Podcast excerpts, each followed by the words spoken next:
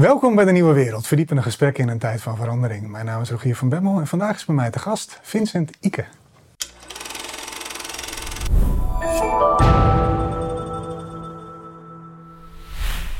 Vincent, van harte welkom. Dag, bedankt voor de uitnodiging. Ja, heel erg leuk dat je, dat je er bent. Um, ik zal even vertellen hoe dat, uh, waar, waarom we je uitgenodigd hebben. Mm -hmm. um, we hadden laatst uh, Thomas Hertog hier te gast. Die heeft gesproken over zijn boek over de oorsprong van het heelal. En er werd eigenlijk heel leuk op gereageerd. Van, goh, wat leuk, uh, wetenschap, natuurkunde bij de nieuwe wereld. dat moeten we eigenlijk vaker doen. Dus wij nadenken of er misschien een natuurkundige is die in Leiden woont. En die misschien ook ervaring heeft met het populariseren van wetenschappen. Daar misschien wat boeken over heeft geschreven. Het is leuk als hij ook nog iets over kunst weet. En ehm, nou, we hebben eerst heel veel andere mensen gebeld. nee, um, toen kwam al heel snel jouw naam omhoog. En uh, ik moet zeggen, ik was je een beetje kwijt naar de Nieuwe Wereld. Of uh, de Nieuwe Wereld, de Wereld Draait Door. Dat ja. was vroeger dat programma met Matthijs van Nieuwkerk, waar je vaak zat. Um, daarna heb ik je weinig gezien, maar je vertelde net dat je nog steeds wel af en toe op, uh, op televisie ook komt vertellen over de natuurkunde. Mm -hmm. ik vind het superleuk dat je dat vandaag bij ons ook, ook wilt komen doen. Oké. Okay. Um, hoe, is het met de stand van het, het, spreken in de publieke ruimte over natuurkunde en, uh, uh, en het onderzoek daarin? Ja, er is in, in, mensen in het algemeen zo. Er is nog steeds heel erg veel belangstelling voor wetenschap. Mm -hmm. Echt, uh, ook als je interviews leest met mensen individueel en zo vinden ze heel erg fijn om te horen te krijgen wat we allemaal geleerd hebben. Niet alleen over het heelal, over elementaire deeltjes, maar ook over hoe ons lichaam werkt, hoe, hoe onze genetica werkt, geschiedenis enzovoort. Mm -hmm. Dus de wetenschap is best populair. Um, in mijn geval was het zo dat uh, DWDD was een van de weinige programma's waar systematisch uh, wetenschap aan de orde kwam. Dus ook uh, Robert Dijkgraaf en bijvoorbeeld, die kwam, kwam er wel vaak. Mm -hmm. um, ook een natuurkundige, een collega? Ja, een collega natuurkundige, ja. Hmm. Um, maar um, de tegenwoordige nieuwsprogramma's die doen dat niet zoveel meer. Maar ik word wel uitgenodigd als er iets uh, aan de orde is. Een of andere ruimtevaartding of iets anders uh, waar, waar, natuurkunde of sterrenkunde bij aan de orde komt. Hmm. Dus ik ben er niet ontevreden mee. Ik geef natuurlijk ook veel lezingen door het hele land heen. Um, en uh, andere popularisatiedingen over natuurwetenschap. Maar het is een, toch een populair onderwerp. Ja, ja, het spreekt toch tot de verbeelding. Gelukkig maar. Nou, dat merkten wij ook. Hè. Dus die uitzending die werd, ook, werd, ook leuk, uh, werd ook leuk ontvangen. Ja, en wij, wij hebben hier de luxe, we hoeven niet aan te sluiten bij actualiteit. We hoeven niet, nee. uh, uh, we, ja, de, we, we, kunnen eigenlijk doen wat we willen. En we hebben mm. niet zo heel veel tijd. En jij moet zo meteen nog weg. De vorige uitzending die, uh, die liep wat uit. Dus dat is prima. Mm. Iets korter vandaag dan we meestal hebben. Maar ja, wat is de, toen, toen ik jou die vraag stelde van waar zullen we het dan over hebben? Toen begon jij over het Euclid-programma van de ESA. Ja. Uh, en met Thomas Hertog had ik het al heel even over het LISA-programma. Mm -hmm. Het gaat over het meten van gravitatiegolven ja. door middel van satellieten. Daar was hij ook actief bij betrokken. Ja. En jij zegt, nou, ik vind het leuk om naar, dat, naar Euclid te kijken. Dat vind ik eigenlijk het spannendst. Ja. Dus uh, ja, wat, wat gaat Euclid ons, uh, wat is het en wat gaat het ons brengen? Nou, even een stukje daarvoor, wat, wat het LISA-project en het Euclid-project met elkaar te maken hebben. Okay. De basis daarvan is dat ruimte is bouwmateriaal. Ons heelal is gebouwd uit deeltjes, ruimte en tijd. Ruimte heeft een structuur en die kun je meten. Dus zo dat um, als die structuur ontstaat door zware objecten in de ruimte, dus bijvoorbeeld de zon, dan kromt de zon die materie, die kromt de ruimte en daardoor zijn de planeetbanen krom. Dus bewegen door een kromme ruimte betekent dat je krom banen aflegt. Daar gaat Euclid naar kijken. Maar die structuur van die ruimte kun je ook laten trillen. En die trilling die noemen we gravitatiegolven. Mm-hmm. En dat is wat LISA meet. Dus LISA die meet de verandering van de structuur van de ruimte door de golving als het ware in de structuur van de ruimte te meten. Als er bijvoorbeeld een grote supernova explodeert, dan nou nee, een supernova is een puntje, dus de, die maakt niet dat soort golven, maar dingen die om elkaar heen draaien. Dus als ik twee zwarte gaten heb die om elkaar heen draaien, dan komen ze steeds dichter bij elkaar en op een gegeven ogenblik smelten ze samen tot een groter zwart gat. Mm-hmm. Dat geeft een trilling in de ruimte en die trilling kun je waarnemen. En dat is al gebeurd met andere instrumenten, maar LISA gaat dat beter doen op grotere afstand van onze aarde. Maar Euclid, waar je het over had, is het volgende. Stel je voor, je hebt een iets groots, iets zwaars. Mm-hmm. Een, een melkwegstelsel zoals onze melkweg. Die massa van de melkweg zorgt ervoor dat de ruimte rondom die melkweg gekromd is. Als er dan een lichtstraal door het heelal gaat, langs dat sterrenstelsel, wordt die lichtstraal afgebogen door de kromming van de ruimte. En dat noemen we het gravitatielenseffect. En door dat te bekijken kun je als het ware zien hoeveel materie daar is. Nou zou je zeggen dat hoeft helemaal niet, want we zien die sterren toch, dus je weet hoeveel materie er is. Maar wat blijkt, het merendeel van wat er in ons heelal is, is niet materie zoals waar jij en ik van gemaakt zijn. Materie waar de aarde uit bestaat, materie waar de zon uit bestaat en de andere sterren. Mhm. We noemen dat baryonische materie, daar had dus Hertog het ook al over, de, de, de, de spul, dus troep, zoals wij en bakstenen. Dingen wat we allemaal op school geleerd hebben, gassen, stoffen. Uh, gassen en moleculen en atomen en elementaire deeltjes. Maar het blijkt uit sterrenkundige waarnemingen dat iets van 95% van de inhoud van ons heelal bestaat niet uit dat soort materie, maar iets anders. We weten niet wat het is. Uh, men spreekt over donkere materie. Ik vind dat niet zo'n goede term. Je moet het meer hebben over donker spul. Want we weten niet eens of het materie is. Hm. en dat probeer je op te sporen. Ik, ik denk het. Um Ehm, ik denk dat we iets langzaam moeten gaan. Dus ik denk wat je tot nu toe verteld hebt, wat uh, de, de, zeg maar de, uh, de, de kromming van ruimte-tijd. Mm -hmm. Dus het, eigenlijk Einsteins general relativity, algemene relativiteitstheorie. Daar hebben we het mhm. vorige keer ook over gehad.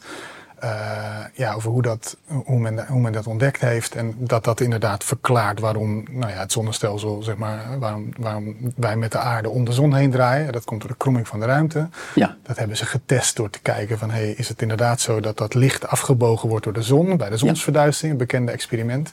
We vorige keer niet expliciet besproken, maar ik denk dat veel mensen dat wel weten. Einstein mm -hmm. een soort voorspelling. En toen zei ze, wat was het, op welk eiland? Principe, geloof ik. Zijn mm -hmm. ze gaan staan uh, tijdens een volledige zonsverduistering en kijken of er dan net een verschilletje was in, uh, uh, in, in waar die planeten dan te zien waren. En dat kwam dan door de buiging van de zon enzovoorts. Uh, dus dat kunnen mensen denk ik nog goed volgen. waar, waar ik zelf het moeilijk krijg, althans, nou ja, ik heb, ik heb me uiteraard weer zitten voorbereiden. Mm -hmm. maar, maar waar ik me kan voorstellen dat veel kijkers het moeilijk krijgen is... Uh, dat je zegt, we weten, uh, we, we, weten eigenlijk dat het heelal uit meer massa moet bestaan. Of dat daar meer materie moet mm -hmm. zijn. Um, ja, dan, dan we tot nu toe kennen. Mm -hmm. Hoe, hoezo weten we dat? Ik denk dat we daar de mensen toch uh, moeten ophalen. Oké, okay, laat, laat ik dan een stapje. Dus, goed dat je dat zegt, want ik had het niet zo in de gaten.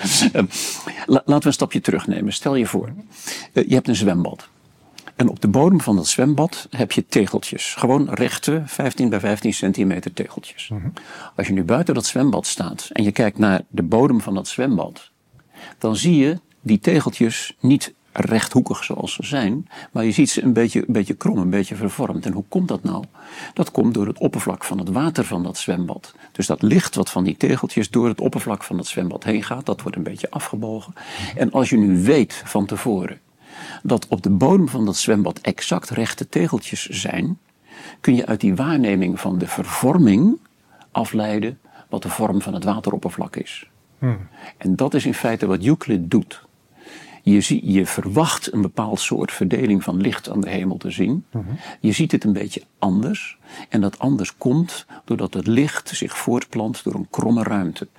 En dus door daar heel goed naar te kijken, er zit een gigantische hoop computerwerk achter, mm -hmm. kun je proberen op te sporen hoe die kromming van die ruimte eruit ziet. Dus eigenlijk is Euclid bezig met in kaart te brengen wat de kromming van de ruimte is. En waarom, waarom weten we uh, voor, voordat we weten hoeveel materie het licht afbuigt, hoe kunnen we dan weten dat onze waarnemingen van al die, al die lichtpuntjes in de verte, uh, waar die dan, als, dus zeg maar, jij zegt de tegeltjes 15 bij 15, dat weten we. Mm -hmm. ja, hoe, weten we hoe weten we dat eigenlijk van die andere uh, sterrenstelsels? Dat is nu juist waar die grote computerberekeningen bij om de hoek komen kijken. Mm -hmm. um, als je kijkt naar iets waarvan je weet dat het een enkel puntje is, zoals een ster, mm -hmm. dan kun je zien wat de afwijking daarvan zou kunnen zijn. Want je weet, het is een puntje geweest. Als je een wolkje van sterren hebt, een zogenaamd uh, cluster van sterren, dan gaat dat net een beetje anders. Heb je weer nog iets groter, zoals een sterrenstelsel, dan is die vervorming nog weer een beetje anders. En door al die verschillende dingen met elkaar te vergelijken en door goed te berekenen wat zou de stralengang van dat licht kunnen zijn, kun je er proberen achter te komen wat de kromming van die ruimte daar is. Maar er zit een hele hoop rekenwerk achter, dat is niet zo simpel. Ja, is het dan ook echt zo dat, dat, uh, dat uh, ja, ze, ze, zeggen in het Engels altijd de, de, de de physics community of zo, maar laat, laat, ik even zeggen natuurkundigen, om ja. even generaal in, in zijn algemeenheid te zeggen. Zijn nu natuurkundigen dan ook steeds met de nieuwste ja, ontwikkeling van supercomputers en dergelijke, is dat ook steeds weer iets waar naar uitgekeken wordt? Of is, is dat is, is het niet zo geavanceerd, die berekeningen? Ja, zeker. Sterker nog, we bouwen onze eigen computers. Om een voorbeeld te noemen, mijn collega Simon Portugies Zwart van de Sterrenwacht in Leiden hier. Mhm. Die is een pionier op het gebied van uh, bouwen van computers met, met processoren die oorspronkelijk bedoeld zijn om beelden weer te geven. De zogenaamde eh, grafische processoren. Mm en die zijn niet oorspronkelijk bedacht om berekeningen te doen in de natuurkunde, maar die zijn bedacht om de beelden op jouw videoscherm heel snel weer te geven. Mhm. En Simon en zijn kornuiten die zijn erin geslaagd om die processoren zodanig te gebruiken dat ze parallel aan elkaar, dus niet één voor één of één achter elkaar, maar allemaal gezamenlijk berekeningen te doen. En die, die, die, mensen die, ja, die bouwen en programmeren hun eigen computers, bij van spreken. Dus iedere keer dat een chip sneller gaat, eh, zijn we reuze blij. Ja, ja. Nou, mooi. Ehm, oké, dus ik, ik, ben weer, eh, sorry voor die, voor die zijtax, mijn nieuwsgierigheid neemt mm -hmm. loop je met mij. Maar die, um, je had het net dus over donkere materie en dat, dat Euclid-programma, dus aan de hand van, ik geloof ook weer satellieten, gaan, die, gaan die dus proberen nieuwe berekeningen te doen aan, aan de krommingen van, uh, van het licht. En, en zodoende proberen ze erachter te komen hoeveel donkere materie er is. En, en toen zei je eigenlijk, ja, dat vind ik een ongelukkige term, want we weten niet eens of het materie is of iets anders. Mm het wordt, wordt ook wel gesproken van donkere energie in uh, mm -hmm. beschrijvingen van het programma. Mhm. Ja, wat, wat is dat? Wat, zijn de laatste, wat is de laatste stand op dat gebied? Een makkelijk vraagje. dit, dit lijkt vreselijk flauw wat ik nu ga zeggen, maar dat is echt waar. Ik meen dit. Um, we hebben we weten het niet, dat is punt één. Maar erger nog, we hebben geen idee. Kijk, in, in de klassieke natuurkunde van elementaire deeltjes en zo, als er in, uit de experimenten iets kwam wat niet helemaal volgens de stand van zaken was, dan kon je denken van misschien is er een ander deeltje, een nieuw onbekend, tot nu toe onbekend deeltje wat dit zou veroorzaken. Een beroemd geval is bijvoorbeeld het neutrino. Dat is een heel raar deeltje waarvan op een gegeven ogenblik mensen dachten van wacht eens even. Als we nu een deeltje hebben met die en die en die eigenschappen, wat wij nog niet kennen, mhm. dan zou dat experiment te verklaren zijn als dat nieuwe deeltje er was. Nou, er speciale experimenten voor gedaan en blijkt inderdaad dat dat deeltje bestaat, dat neutrino. Er zijn er zelfs drie soorten van. Oké zo'n idee van zou het niet zo kunnen zijn dat, dat hebben we helemaal niet. Hm. En dat kun je ook niet bestellen. Je kunt een experiment verfijnen, je kunt grotere instrumenten bouwen, je kunt langer waarnemen, je kunt meer berekeningen doen enzovoort. Maar de sprong vooruit naar zou het niet zo kunnen zijn? Dat is een schepping, dat is een, een creatie. Het is in zekere zin vergelijkbaar met het schrijven van een gedicht of zo. Je, het, je moet maar net bedenken. Het zou wel eens dat of dat en dat deeltje kunnen zijn wat wij nog niet kennen. En zo'n bedenksel, zo'n veronderstelling, zo'n hypothese, hebben wij helemaal niet. Er is totaal niemand die enig redelijk idee heeft van dat zou het wel eens kunnen zijn. Ik vind, ik vind het wel leuk dat jij als natuurkundige, je, je schrijft ook, je, je, schrijft ook eh, boeken over je vak. En dan ga je ook eh, reflecteren ook op wat dat voor vak is. En dan komen er ook wel, komen ook wel eens mooie passages over wat is een feit. Hè, of wat is, het wat is het ontdekken in de wetenschap. En je, mm. je, staat, als ik het goed begreep, ook wel op het standpunt dat je niet iets ontdekt. Maar dat je inderdaad, ja, dus Einstein die ontdekte niet iets wat al bestond. Maar hij mm. creëerde een nieuwe manier van kijken naar wat er is. En daardoor beleven we dat nu ook op een andere manier. Ja zou je kunnen zeggen. Dat is geloof ik een beetje jouw standpunt. Eh, ja, we moeten daar onderscheid maken volgens mij tussen de waarneming en de theorie. Mhm. Eh, een, een ontdekking, dus iets waarnemen wat nog niet eerder is waargenomen, is natuurlijk fantastisch belangrijk. Als je een betere telescoop hebt of beter oplet of eh, weet ik het wat, dan, dan zie je dus iets van hé, hey, dat is nog niet eerder gezien. Hartstikke belangrijk. Maar in de theorie werkt het niet op die manier. Ik kan niet gaan theoretiseren tot ik op een gegeven ogenblik in mijn theorie iets nieuws ontdek. Ik kan wel met een beter instrument net zo lang gaan kijken tot ik iets nieuws zie of waarneem op een of andere manier. En dat nieuwe in de theorie, dat is waar ik mij voornamelijk zelf mee bezighoud. Dat is mijn, mijn, mijn achtergrond natuurlijk ook. Um, vergelijk het even. We gaan, we gaan uh, even terug in de tijd. Hè. 350 jaar voor Christus. Aristarchus van Samos was de eerste die een verklaring had voor een zonsondergang. Uh, je, je ziet de zon ondergaan. Mooi. Je merkt op, en die opmerkzaamheid is heel belangrijk. Je merkt op dat, hé, hey, is toch raar? Niet alleen de zon gaat onder, maar ook de maan gaat onder en de sterren gaan onder. Wat kan daarachter zitten? Mm En Aristarchus van Samos die bedacht, wij zitten op een draaiende bol. Dat, dat wordt je niet aangeleverd door een betere waarneming. Dat moet je bedenken. Dat is een schepping.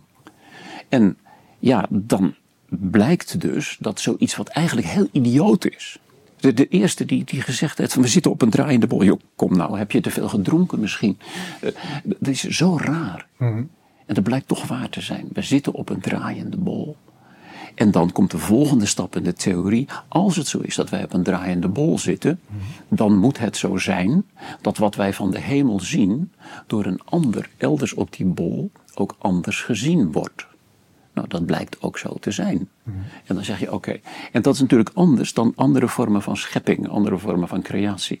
Als jij een schilderij maakt, als jij een gedicht schrijft, ehm, dan hoeft dat schilderij of dat gedicht niet getoetst te worden aan de werkelijkheid. Dat is jouw gedicht. Het is jouw schilderij, gewoon klaar. Mhm. Er is geen, geen manier waarop wij kunnen uitmaken of een gedicht of een schilderij klopt of niet. Dat is nu eenmaal zo. Maar van een natuurkundige veronderstelling wel. Dus Aristarchos met zijn verhaal over we zitten op een draaiende bol, die kon een voorspelling doen. Als je nou zoveel duizend kilometer naar het zuiden gaat, dan zul je de sterrenhemel zus en zo zien bewegen. En dat blijkt te kloppen. En dan zou, dan zou een materialist, hè, of iemand die, die zegt, ja, die wereld die is gewoon wat die is, die zou zeggen, ja, maar dan, dan, is, het toch, dan is het dus toch een ontdekking. Dan heb je gewoon iets. Ja, ook dat kan. Ja, dan, dan wordt het een beetje een taalkwestie, wat je dan ontdekking noemt. Hmm. Maar in, in mijn vak, dus in, in, in de natuurwetenschap en zo, is dat toch een verschil tussen wanneer je een waarneming ontdekking doet hmm. of een theorie-ontdekking. Want die, uh, dat object wat jij hebt gezien voor het eerst, een andere supernova of een ander sterrenstelsel of een nieuw elementair deeltje, dat was er al. Voordat jij met jouw telescoop of met jouw instrument kwam. Maar dat idee van Einstein, dat idee van Feynman, dat idee van Huygens, dat was er nog niet voordat Einstein, Feynman of Huygens met dat idee kwam. Dus op dit kanaal is er wel eens, er, zijn er wel eens uitzendingen geweest ook over, uh, over Oswald Spengler bijvoorbeeld. Hè, die laat zien dat er in verschillende culturen anders, bijvoorbeeld ook naar economie of architectuur gekeken wordt. Maar dat zou je wetenschappelijk gezien ook of je een getal nul gebruikt of niet. Hè, of je algebraïsche vergelijkingen gaat maken of dat je toch meer kijkt naar uh, het, dit hier, zoals de Grieken dat deden. Um, dat maakt nogal uit hoe je de wereld beleeft ook. En dat is dezelfde wereld. En ik denk dat dat zelfs bij, dat bij de natuurkunde nog op grotere schaal zou kunnen zijn inderdaad. Hè? Dat je een, een, uh, de wereld kun je op de manier van Einstein bekijken of op de manier van Newton. Maar je zou ook nog een heel andere manier kunnen bedenken. Hè? Mm Waar je misschien nou ja, nog heel veel andere zaken die wij ons nu niet kunnen voorstellen zou kunnen meenemen. Dus in die zin vind ik dat wel een sympathiek standpunt om het toch meer als een... Uh, als een schepping ook te zien. Of in ieder geval te zien dat onze manier van waarnemen daar toch ook wel een heel fundamentele ingreep doet op wat daar verschijnt. Dat weet ik niet precies. Ik heb niet veel verstand van psychologie. Um, het, um, daar moet ik even over nadenken. Want de, wat wij in de natuurwetenschap proberen te verklaren, wat we erachter proberen te komen, wat de oorzaak is van bepaalde gevolgen, mhm.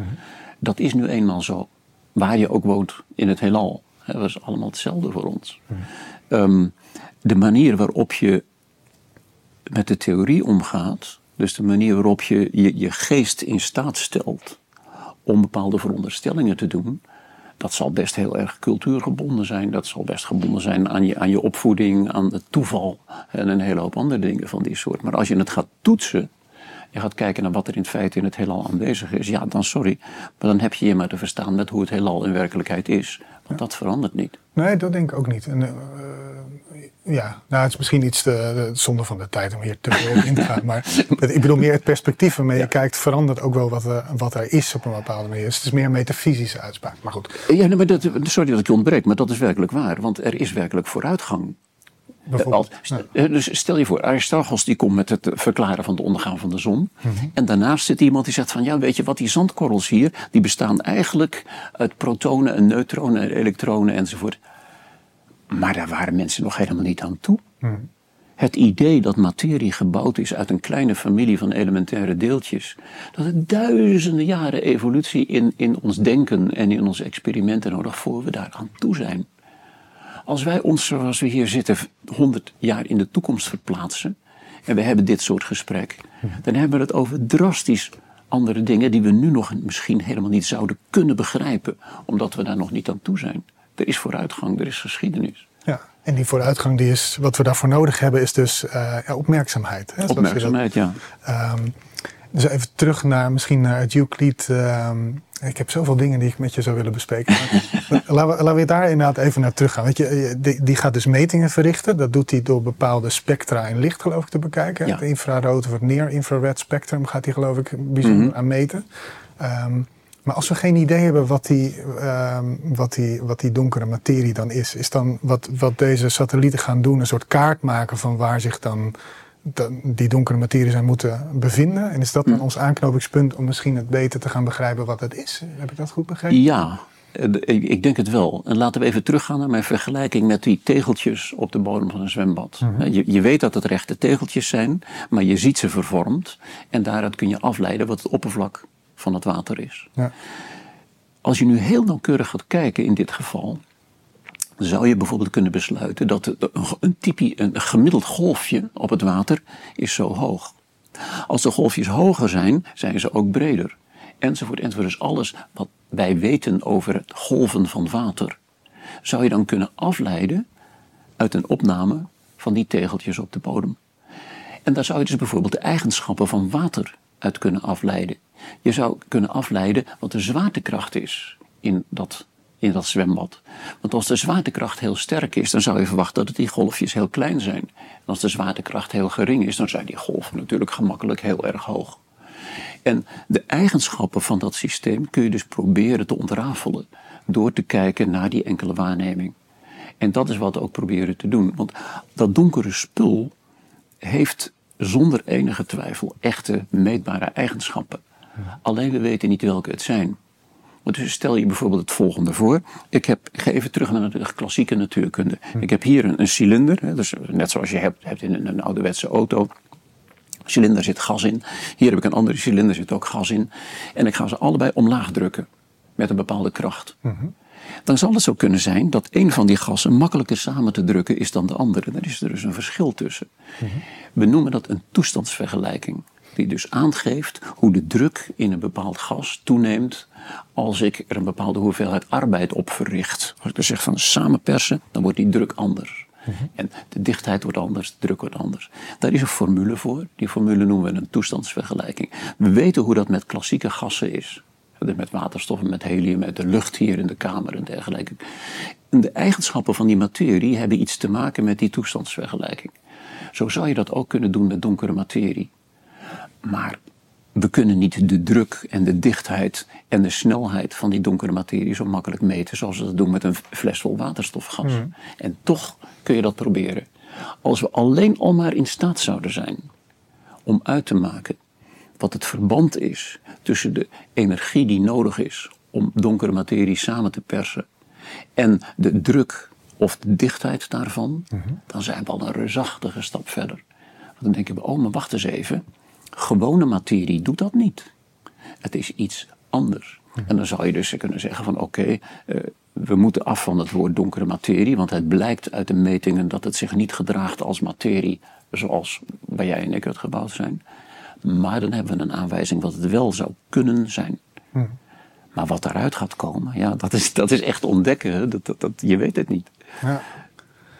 Heb, je, heb je al een idee wat daar. Uh, heb, heb je, uh, zeg maar, als jij met, een, met een, een, kopje koffie in de tuin zit. even na te denken. Komt er dan wel eens een idee voorbij gedwarreld? Of? Ja, zeker wel, maar daar ga ik het nu niet over hebben om te beginnen. Uh, nee, nee, serieus. in de eerste plaats, als ik met zo'n idee zou komen, dan is dat opschepperij. Hm. En, opscheppen, dat moet je niet doen in de natuurkunde. Nou, ik vraag me af, hoe, hoe, dus de, de reden dat ik die vraag, dat ik bedoel hem eigenlijk niet zo flauw als eh, inderdaad van nou, wat is jouw idee? Maar meer, ik, ik, jullie hebben er natuurlijk, je bent nog, ondanks, ondanks dat je, je Nee, daar zijn we het niet over. maar eh, je, je, bent nog actief, hè? ondanks dat je misschien uh, je, je, actieve aanstelling al een tijdje verlopen is misschien. Maar uh, je, je, bent nog volop... Ik word, ik, word, betaald door het Algemeen Burgerlijk Pensioenfonds en mijn werk gaat gewoon door. Precies, ja. dat strekt je zeker tot eer. Um, en dat is, als je zo'n leuk werk hebt, waarom zou je ook stoppen? Um, ik, ik, kan me er ook weinig bij voorstellen dat je op je 65 stopt als je echt leuk werk hebt. Maar jullie hebben het daar met elkaar natuurlijk over. Maar wat er mist is dus echt een er mist gewoon een geniaal idee. Ja, en ik kan ook wel een beetje proberen te beschrijven waar de moeilijkheid zit. Mhm. Stel je voor, je bent een biljarten. Nou, je mag maar één keer afstoten. Dat is het spel. En ik moet dus weten, als ik afstoot in een bepaalde richting, wat er dan gaat gebeuren. Maar als ik één keer afgestoten heb, mhm. dan ligt de toekomst vast. Dus ik ga een karambol maken of niet. Klaar. Mm dat is klassieke mechanica. Zo werkt de wereld om ons heen. dat komt dat wij groot zijn enzovoort. Als je nu gaat kijken naar elementaire deeltjes, dan is dat niet zo.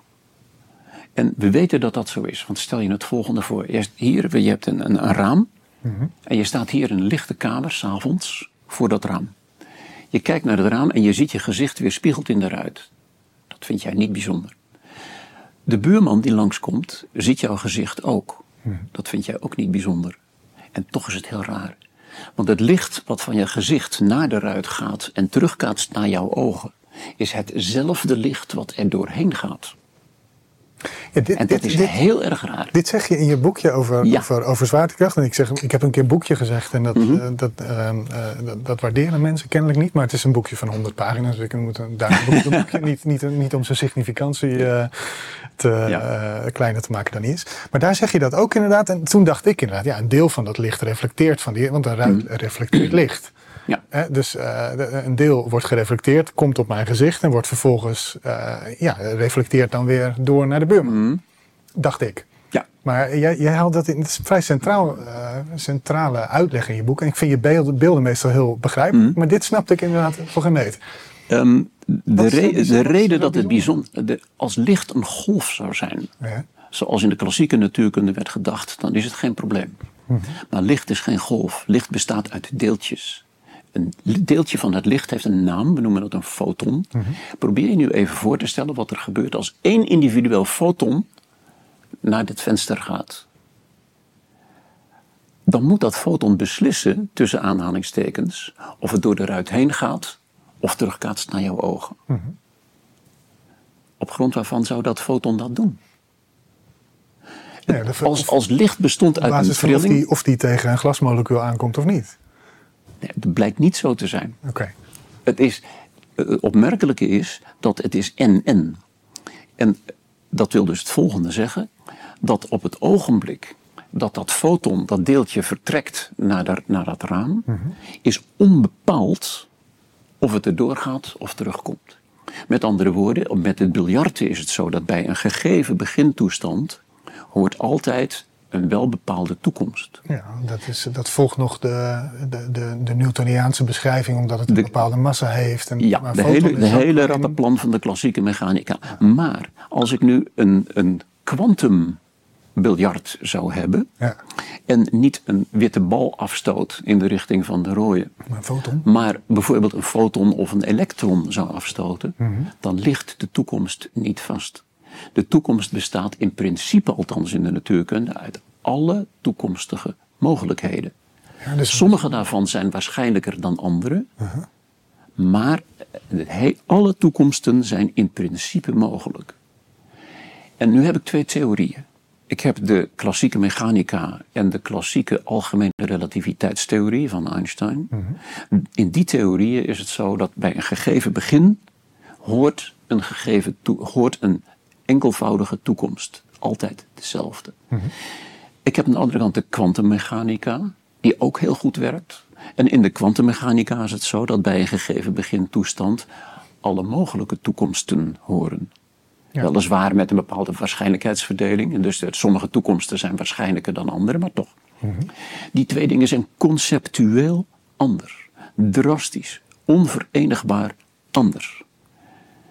En dat zit hem niet in de bijbehorende wiskunde, mhm. maar dat zit hem in het bijbehorende concept. Het idee dat de toekomst ofwel vast ligt voor een bepaalde gebeurtenis, of dat de toekomst een hele rij van mogelijke toekomsten hebt. Die twee die sluiten elkaar uit. Wat je nu nodig hebt, is twee dingen. In de eerste plaats een, een opmerkzaamheid voor het experiment. Want het is natuurkunde. Het is altijd een kwestie van wat laat het experiment ons zien. En misschien dat er bepaalde aspecten zijn van experimenten waarvan je denkt van wacht eens even. Daar is iets bijzonders aan de hand. Zou het niet zo kunnen zijn dat? En dat is het tweede wat we moeten hebben. Niet alleen het, het inzicht in dat experiment, maar ook het idee, het achterliggende veronderstelling. Ik denk dat dit komt door dat. Ik denk dat de zon ondergaat doordat we op een draaiende bol zitten. Ik denk dat een atoom dit soort licht uitstraalt omdat er een elektron in zit. Enzovoort. Enzovoort. En en het laatste briljante idee was eigenlijk dat, dat er misschien bundeltjes energie zijn. Dat de energie zich niet continu verhoudt, maar dat we naar die kwanta toe moeten. Nou, ja. dat, dat, nou ja, dat er een bepaalde, en dan ploep, een ploep, hè, dat die, die, mhm. die fotonen ontsnappen, of die elektronen ontsnappen als een bepaalde mate van energie is. Maar dat gaat volgens de Planck-constante in kleine trapjes. Ja. Dat was het laatste briljante idee. En toen kwam die hele kwantummechanica, eh, die rolde daaruit voort. Mhm. En nu hebben we dat kwantumdomein en die, dat, zeg maar de, de, het domein van de klassieke mhm. mechanica. En dat lichtexperiment dat je voor dat glas staat, is dus eigenlijk een, een, een macro-situatie waarin die, die, kwantumfenomenen toch optreden, omdat je daar die fotonen hebt. Is dat... dat, dat klopt, maar je hebt hem ook in je, in je kamer staan. Iedereen die een OLED-televisiescherm eh, heeft. Heb ik niet hoor, maar. nee. Oké. Nou, ja. maar, goed, goed. Zal ik even uitleggen wat een OLED-televisiescherm is? Maar, serieus, je zit naar de televisie te kijken. Er hier wel een. Ja. ja, grapje. Je zit naar de televisie te kijken, hm. een prachtig uh, kleurig beeldscherm en zo. Mhm. En ieder pixel van dat beeldscherm is een toepassing van die kwantummechanica. Mhm. Die, die, die lichtgevende diodes die daarin zitten, die zijn gebouwd door hele knappe ingenieurs op basis van wat wij nu begrijpen over de manier waarop de kwantummechanica in elkaar zit. En dat zou al, ongetwijfeld heeft dat nog een prachtige toekomst. Maar eh, dat heb je dus al in je huis staan ieder van, van, van die televisieschermen werkt op basis van ons begrip van de kwantummechanica. Hmm. Gewoon toegepaste natuurkunde. Um, de toepassingen van die uh, uh, relativiteitstheorie hebben we ook. want als jij een tomtom -tom gebruikt om te bepalen waar jij bent, op jouw fiets of in je auto of waar je door de stad loopt en zo, je gebruikt je tomtom. -tom. Hier ben ik nu. Dat komt doordat er een signaal van jouw instrument gaat naar een satelliet en weer terug. Hmm. Als je geen rekening houdt met de algemene relativiteitstheorie, dan wijst jouw tomtom per etmaal iets van 43 kilometer fout. Dan is die onbruikbaar. Hmm. Dus de relativiteitstheorie zit daar al in ingebouwd. Dus we hebben die televisieschermen, we hebben je, je, je GPS-plaatsbepalingen en zo. Allebei praktische toepassingen van verschillende stukken natuurkunde. Hmm. En ze kloppen niet met elkaar op fundamenteel niveau. Ja. Hoe kan dat nou? je televisiescherm werkt, je, je GPS-plaatsbepaling werkt. We weten dat het werkt. En toch kloppen ze op fundamenteel niveau niet met elkaar. En ik ga mijn kist niet in voor ik erachter ben hoe dat in elkaar zit. En ik ben niet de enige die dat zegt. Het is een heel, heel, heel onopgelost belangrijk punt in de natuurkunde. Het is, heel ondankbaar, uh, mijn taak, maar ik, uh, je was al heel, hoe zeg je dat, je was heel vrijgevig met je tijd, maar jij, jij moet echt weg nu. Uh, ik, um, hoe, kunnen we dit? Ja, dus, die, dus die, die, die Euclid, dat programma is zo spannend omdat het ons mogelijk dus een, een, een, een iets gaat zeggen over de, de toestand van die donkere materie, waaruit we dan misschien een bepaalde, een, een heel perceptief iemand zou kunnen zeggen, wacht even, misschien komt dat door. En dan kunnen we die grote, die grote dichotomie, die, die, die verdeeldheid tussen de kwantummechanica en de klassieke mechanica, kunnen we misschien gaan oplossen. Dat is, dat is het belang van, deze, van dit. Dat is, dat is één van de belangen. Um, een ander is, uh, zelfs, kijk, dat, dat, of dit gaat lukken, dit is wel een heel ver, uh, veel gevraagde. Uh, of dit gaat lukken is volstrekt onzeker. Mm -hmm. Maar waarvan we zeker zijn dat wel gaat lukken, is dat we op basis van deze metingen beter kunnen bepalen wat de voorgeschiedenis van ons heelal is. Want we maken nu een momentopname van het heelal om ons heen. Mm -hmm. We zien de verdeling van sterrenstelsels en sterren en wat iets meer zijn, ook donkere materie. Dat is heel fijn. Maar er zit een voorgeschiedenis achter. En het ontstaan van sterren en sterrenstelsels en het samenklonteren van al dat donkere spul, dat is op een of andere manier tot stand gekomen. En dat kunnen we ook bepalen door dieper het heelal in te kijken. Want uitkijken in de ruimte is terugkijken in de tijd. Als jij naar de maan kijkt, dan zie je de maan zoals die 1,3 seconden geleden was. Kijk je naar de zon, dan is het licht van de zon 4,2 minuten onderweg geweest naar ons. Hmm. De, de, afstand van hier tot de Andromeda-nevel is 2 miljoen jaar, enzovoort, enzovoort. Uitkijken in de ruimte is terugkijken in de tijd. Dus als Euclid dieper en dieper en dieper het heelal inkijkt, kijken we dus naar de vorige beeldjes van die kosmische film. Hmm. En alleen dat al door uit elkaar te halen hoe de structuren in ons heelal zijn ontstaan, mm-hmm. zal al buitengewoon belangrijk zijn. En dat gaat lukken, dat weet ik wel zeker. En wanneer, wanneer zijn die satellieten al onderweg? Of uh, is dit nog, uh, zit dit nog in de pijplijn? Um, de eerste uh, beelden van Euclid zijn net verleden week binnengekomen. Ah. Althans, de eerste gepubliceerde beelden. Er zijn vijf prachtige foto's. Zoek maar op de, op de webstack van ESA, European Space Agency. Staat het op. Heel erg mooi, buitengewoon indrukwekkende gegevens. En ja, uh, mijn collega Henk Hoekstra van de Sterrenwacht hier. Mm -hmm. um, en um, die is onder andere bezig met dit soort werk en zo. En ik weet dat hij de volgende twee jaar uh, hoef je hem niet te vragen om het gras van zijn tuin te maaien, want daar heeft hij, heeft hij, dan, uh, heeft hij dan geen tijd voor. Leuk, leuk dat, leuk dat enthousiasme. Leuk om te weten dat dat bezig is ja. om ons heen.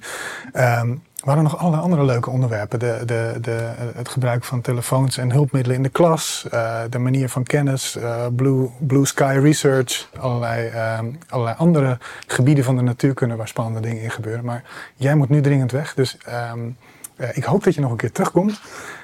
Um, maar voor nu wil ik je in ieder geval heel erg bedanken okay. dat, je, dat, je, er was. Ja, nou ik vind het heel fijn om uitgenodigd te zijn. En um, als ik nog iets voor je kan doen, dan gewoon een sms'je sturen en dan komen we er wel uit. Nou, superleuk. Ik denk, uh, nou ja, laat in de comments even weten als je, dat is ook weer goed voor het algoritme, als je het leuk vindt als, als Vincent nog een keer komt. Um, ik denk dat het er dan wel van gaat komen. Heel erg bedankt, nogmaals, um, dat je was. Hartstikke leuk. Uh, iets, iets wat te kort, maar dat, dat maken, we een keer, uh, maken we een keer goed. en u allen bedankt voor het kijken. Beste kijker, als je dit filmpje ziet, houd je kennelijk van de lange en verdiepende gesprekken van de nieuwe wereld. Wil je meer van onze video's zien? Klik dan op de afbeelding hier links. Of beter nog, abonneer je op ons kanaal. Je kunt ons natuurlijk ook steunen en daar zijn wij zeer op aangewezen. Klik dan op de afbeelding rechtsboven in beeld of ga naar de beschrijving hieronder voor meer informatie. Ik dank jullie bij voorbaat van harte.